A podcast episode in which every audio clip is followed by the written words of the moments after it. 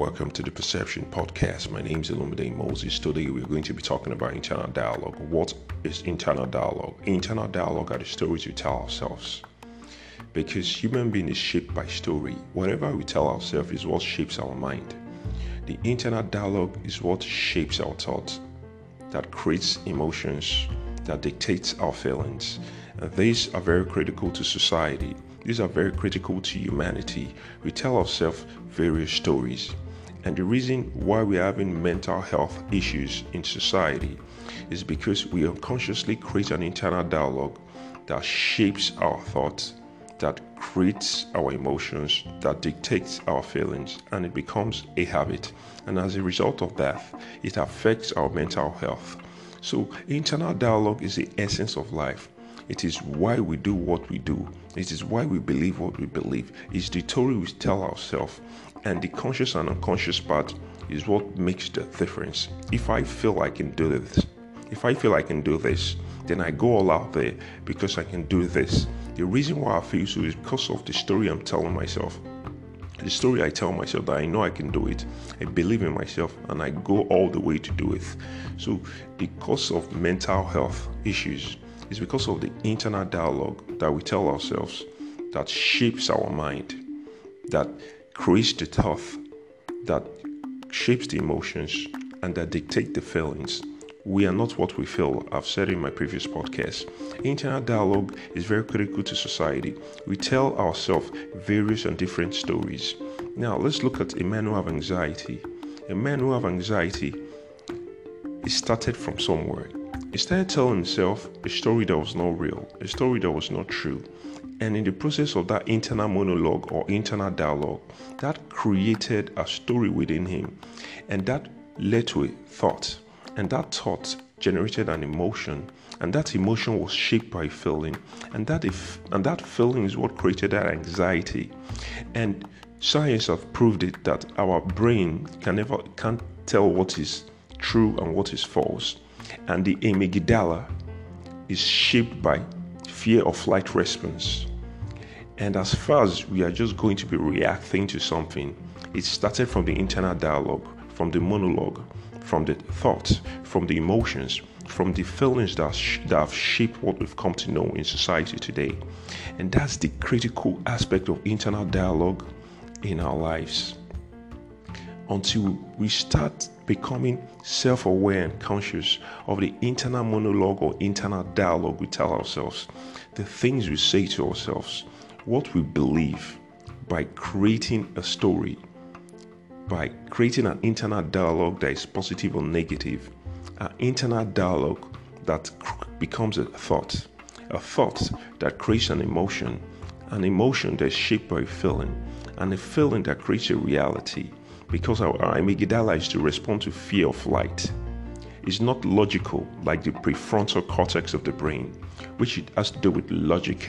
The amygdala part of the brain has to do with fear of flight response, just like our ancient ancestors who respond to who responds to fear as a result of hunter gathering. So we need to really understand these critical issues of life. Internal dialogue is a critical part of humanity. It's the story we tell ourselves. Now, if you've read Carol Dweck's book, Mindset, the fixed mindset are the stories they tell themselves. They feel I'm perfect. I am bound to do this. I am perfect. I'm bound to do this. If I go out there, I'm perfect. I can't fail. It's because of the story they tell themselves. Now, if it doesn't turn out to be so, or the situation doesn't turn out to be that, what happens to them at the end of the day? They begin to tell themselves a different story because they have a fixed mindset. Their mindset is not open to growth. And that's where the problem is. A fixed mindset is not open to growth. There is a story I am good. Nothing else can happen other than this. I've been tested and trusted over and over again. But when it becomes a different story, they begin to tell themselves a different story because they have a fixed mindset. Now, a growth mindset is they are open to failures. I can learn. I can become better by working hard and putting in the work. And that's where the growth mindset is different from the fixed mindset. The growth mindset tells himself of a story look, if I fail, I am open to failure. And if I have to succeed, I need to put in I need to put in more work. And if I put on put in more work, then I'll become better. That's what a growth mindset is all about. But a fixed mindset is all about I'm perfect. It's all about perfection. And the process of not being perfect, it becomes a different story entirely. So these are internal dialogues shaped by thoughts, creating emotions shaped by fear, leading to a habit. And that's why our amygdala begins to respond because we are not conscious of the thing. We are not conscious of the things we tell ourselves, of the things we say at some point in time over time that begins to shape the way we think because we've created a thought pattern that is very negative. Now, if you read the passion paradox, when he talked about prevention and promotion mindset, promotion mindset is us is just we stay in our comfort zone and without coming out, and we're just okay where we are. That's uh, that's that's that's uh, Uh, that's a prevention mindset. We don't want to come out and take the risk. We don't want to face challenges. Then we have a prevention mindset.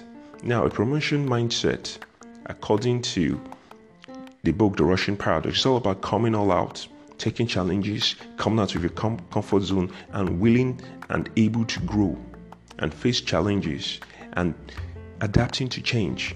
So, these are what internal dialogues have come to be. Whatever we tell ourselves at any point in time in our lives, if you say, Well, I've been married for 30 years, I can't live without my husband, what am I going to do? How can I continue to exist? This is an internal dialogue you've been telling yourself that has become a thought, that has been shaped by emotions, that have become a feeling and become a habit.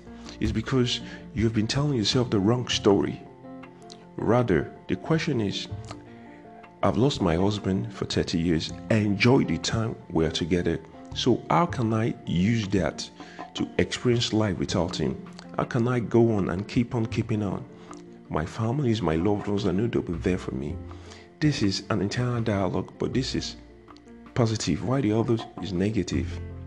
There was uh, in the book, the Passion Paradox. There was a there was a there was a test that was carried out about military wives, which who, which whose husband uh, there was this test carried, carried there was this test conducted by military by, there was this test conducted whereby the wives of military personnel that they were that they were sent out that they were sent to or log and this thing they were sent out to on longer to to do uh, to travel.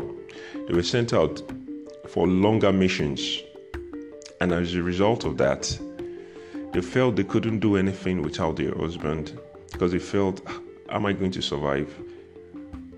What what would I do without him? And how can I keep on keeping on?" And you know, as a result of this, this created negative emotions because they felt uh, my husband is leaving me is going to go on a long deployment and what am I going to do with my life? And I'm going to make the most of it if he's not going to be around.